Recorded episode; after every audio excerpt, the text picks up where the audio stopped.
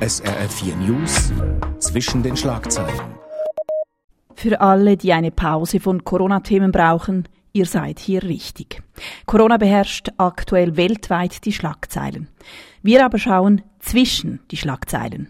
In diesem Podcast geht es also nicht um Corona. Und doch muss ich dort beginnen, wenn ich mit unserem Korrespondenten Martin Aldrovandi über den Umgang und die Situation von Tieren in China spreche.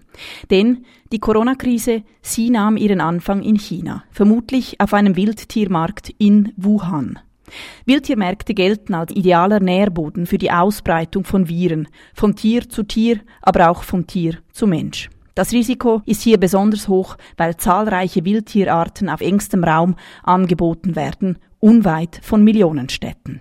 Da stapeln sich enge Käfige übereinander, in denen etwa Vögel, Schlangen, Bambusratten oder Tibetkatzen angeboten werden. Die aktuelle Krise wirft darum auch ein Schlaglicht darauf, wie in China mit Tieren umgegangen wird. Mit Wildtieren, Nutztieren und auch Haustieren. Mein Name Marlen Oehler. SRF4 News. Schauen wir also zuerst auf die chinesischen Wildtiermärkte, dort wo vermutlich alles angefangen hat. Bilder von diesen Märkten lösen bei uns auch Befremden aus, diese beengten Verhältnisse, das öffentliche Schlachten, die seltenen Wildtiere. Martin, haben sich diese Zustände jetzt verändert mit der Corona-Krise? Ja, viele von diesen Märkten sind ja geschlossen worden und es gibt auch Berichte von Razzien auf Märkten mit Wildtieren, also auch noch im Februar und März, dass in verschiedenen Provinzen trotzdem wilde Tiere verkauft worden seien. Zum Beispiel Schlangen, Wildschweine oder so Nagetiere. Da gibt es Fotos und Berichte und die sollen dann von der Polizei geschlossen worden sein. Wie viel trotzdem noch im Untergrund läuft, ist schwer zu sagen. Es gibt sicher ein größeres Bewusstsein bei den Chinesen, bei den Urbanen, bei den jungen Chinesinnen und Chinesen sowieso. Viele Bekannte von mir auch sagen, dass sie sowieso nicht solche wilde Tiere essen würden. Sie haben es erwähnt, die chinesischen Behörden haben nach Ausbruch der Corona-Krise den Handel mit Wildtieren vorerst verboten. Mindestens 19.000 Wildtierfarmen wurden im ganzen Land geschlossen. Wie kommt diese Maßnahme bei den Chinesinnen an? Ich würde sagen, mehrheitlich gut. Also wenn Sie die Menschen fragen, eben auch auf Chinas sozialen Medien, dann wird das begrüßt. Das war auch schon vor dem Ausbruch so, dass sich viele Chinesinnen und Chinesen aufgeregt haben über den Verzehr von Fleisch von Wildtieren, eben vor allem junge Leute auch in China. Bei Händlern kommt es bestimmt nicht so gut an. Also die müssen sich jetzt auf die neuen Gegebenheiten irgendwie einstellen, müssen sich anpassen. Und wie gesagt, es gibt immer noch Berichte von Märkten, wo trotzdem solches Fleisch verkauft werden soll. Auf chinesischen Märkten werden ja nicht nur Wildtiere angeboten, sondern auch Nutztiere, Geflügel, Schweine, Kaninchen. Szenen, die für uns auch verstörend sind, die engen Käfige, die zusammengebundenen Füße, das öffentliche Schlachten. Sind wir uns solche Anblicke einfach nicht gewohnt, weil die Fleischproduktion nicht so öffentlich ist? Oder ist das Verhältnis zu Tieren in China wirklich anders? Ja, wahrscheinlich stimmt beides. Also Sie sehen einerseits in China viele tote, aber auch lebendige Tiere auf den Märkten. Es ist für viele Chinesen, Chinesinnen eben wichtig, dass sie wissen, woher das Tier stammt. Also, dass das Tier in dem Sinn frisch ist. Bei Fischen sowieso. Also, da käme niemandem in den Sinn, wirklich einen tiefgekühlten Fisch zu kaufen, weil man dann nicht weiß, woher der stammt. Bei Hühnern zum Beispiel auch. Also man will nicht, dass das irgendwo lange tiefgefroren war. Und zum Beweis wird eben das Tier, in dem Fall das Huhn, getötet auf dem Markt. Das ist jetzt vielerorts verboten, schon wegen der Vogelgrippe. Aber es gibt immer noch Kunden, die das bevorzugen. Zum Beispiel auch in meiner früheren Wohnung in Shanghai.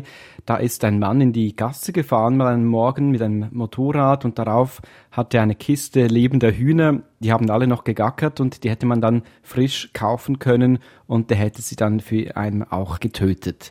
Und da glaube ich, dass zumindest traditionell gesehen die Chinesen halt einfach das sehen, was wir vielleicht nicht mehr sehen können oder sehen wollen. Da gibt es eine gewisse Doppelmoral auf der westlichen Seite. Was aber die Tierrechte oder die Beziehung zum Nutztier vor allem angeht, da stimmt, dass bei den meisten einfach das Verständnis fehlt, wie sich die Tiere fühlen oder wie es ihnen geht. Zum Beispiel hatte ich kürzlich eine Diskussion mit Bekannten, da war das Thema künstliches Fleisch und sie fanden, wenn dieser teurer sei als echtes Fleisch, ergebe es überhaupt keinen Sinn.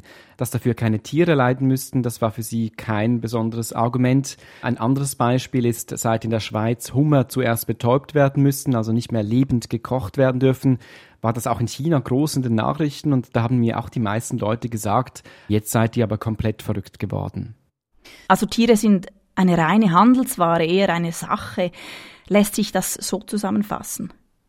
Ja, für viele sicher schon, also die Nutztiere auf jeden Fall. Es gibt kaum Vorschriften für die Haltung von Tieren, also das ziemliche Gegenteil von der Schweiz, wo es ja ganz genaue Regelungen gibt, auch für Haustiere. Das gibt es in China so nicht, wie auch in vielen anderen Ländern. Es gibt keine Gesetze oder keine nationalen Gesetze in China gegen Tierquälerei zum Beispiel.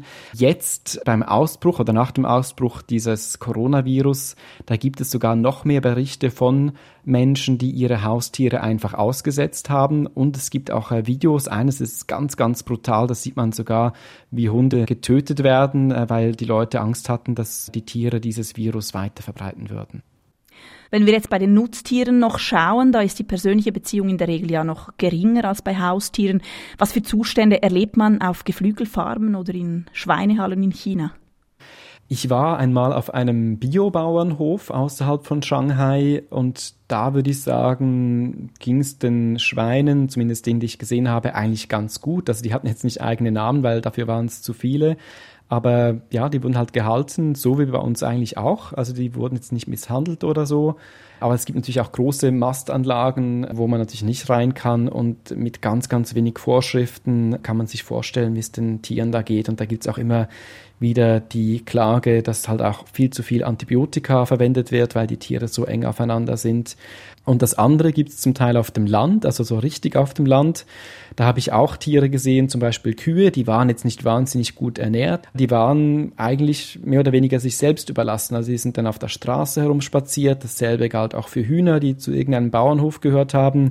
Jemand hat auch noch ein Schwein hinter dem Haus gehalten und mir dann gesagt, dass sie das dann am chinesischen Neujahr schlachten und zusammen mit der ganzen Familie essen. Also das sind dann wieder so Zustände wie bei uns vielleicht vor 50 oder 100 Jahren. Also so ganz, ganz traditionell, wo es jetzt auch in erster Linie nicht um jetzt das Tierwohl geht, aber wo man mit den Tieren, würde ich jetzt mal sagen, eigentlich ganz okay umgeht. Die sind dann einfach da. Ja, und das ist das Gespräch zwischen den Schlagzeilen. Ich spreche mit unserem China-Korrespondenten Martin Aldrovandi über den Umgang mit Tieren in China. Martin, ich frage mich, wie lässt sich denn diese distanzierte Haltung in China gegenüber Tieren erklären, kulturell? Ich glaube, es hat sicher einfach auch sehr mit dieser wahnsinnig rasanten Entwicklung zu tun, die das Land durchgemacht hat. Also vor rund 40 Jahren öffnete sich China ja wirtschaftlich und hat sich seither so rasant entwickelt, also in einer so kurzen Zeit, wo vielleicht westliche Länder 100 Jahre und mehr brauchten. Den Menschen ging es natürlich an erster Stelle nicht um das Tierwohl, sondern um sich selbst. Also man wollte selbst einmal genug zu essen haben. Das sieht man in anderen Entwicklungsländern auch. Man wollte mehr Geld verdienen. Man wollte, dass die Kinder zur Schule gehen, beziehungsweise später zur Universität, dass es ihnen besser geht als einem selbst. Also da war das Tierwohl wirklich nicht an erster Stelle, und das beginnt erst jetzt wirklich langsam in den letzten Jahren, dass die Leute auch sagen, ich habe jetzt einen Tier zu Hause, also eben ein Haustier, und ich sorge dem. Also was ja auch oft gibt, ist dann die Leute sagen, wenn sie ein Kind bekommen zum Beispiel, nein, dann kann ich keinen Hund oder keine Katze mehr haben, weil das ist dann schmutzig, das würde dem Baby dann nicht gut tun, und dann wird das ausgesetzt oder man sucht jemand anders. Also Sie sagen, diese rasante Entwicklung führt auch zu einer Entfremdung von der Natur, also auch von den Tieren. Gibt es denn Berichte, dass es früher vor dieser Entwicklung denn anders war?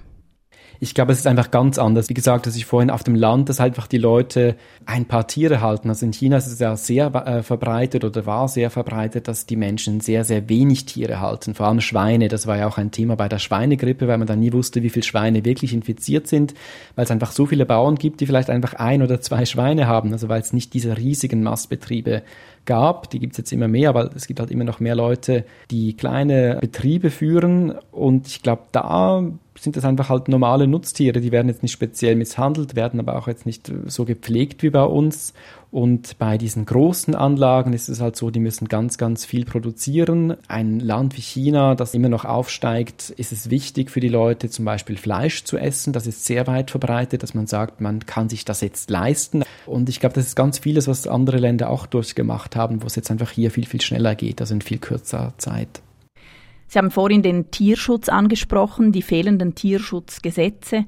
Bei uns ist das Tierwohl ja auch gesetzlich geregelt. Gibt es in China denn gar keine Gesetze auf der Ebene des Tierschutzes, etwa Schlachtvorschriften, Gesetze zur Tierhaltung, Verbot von Tierquälerei?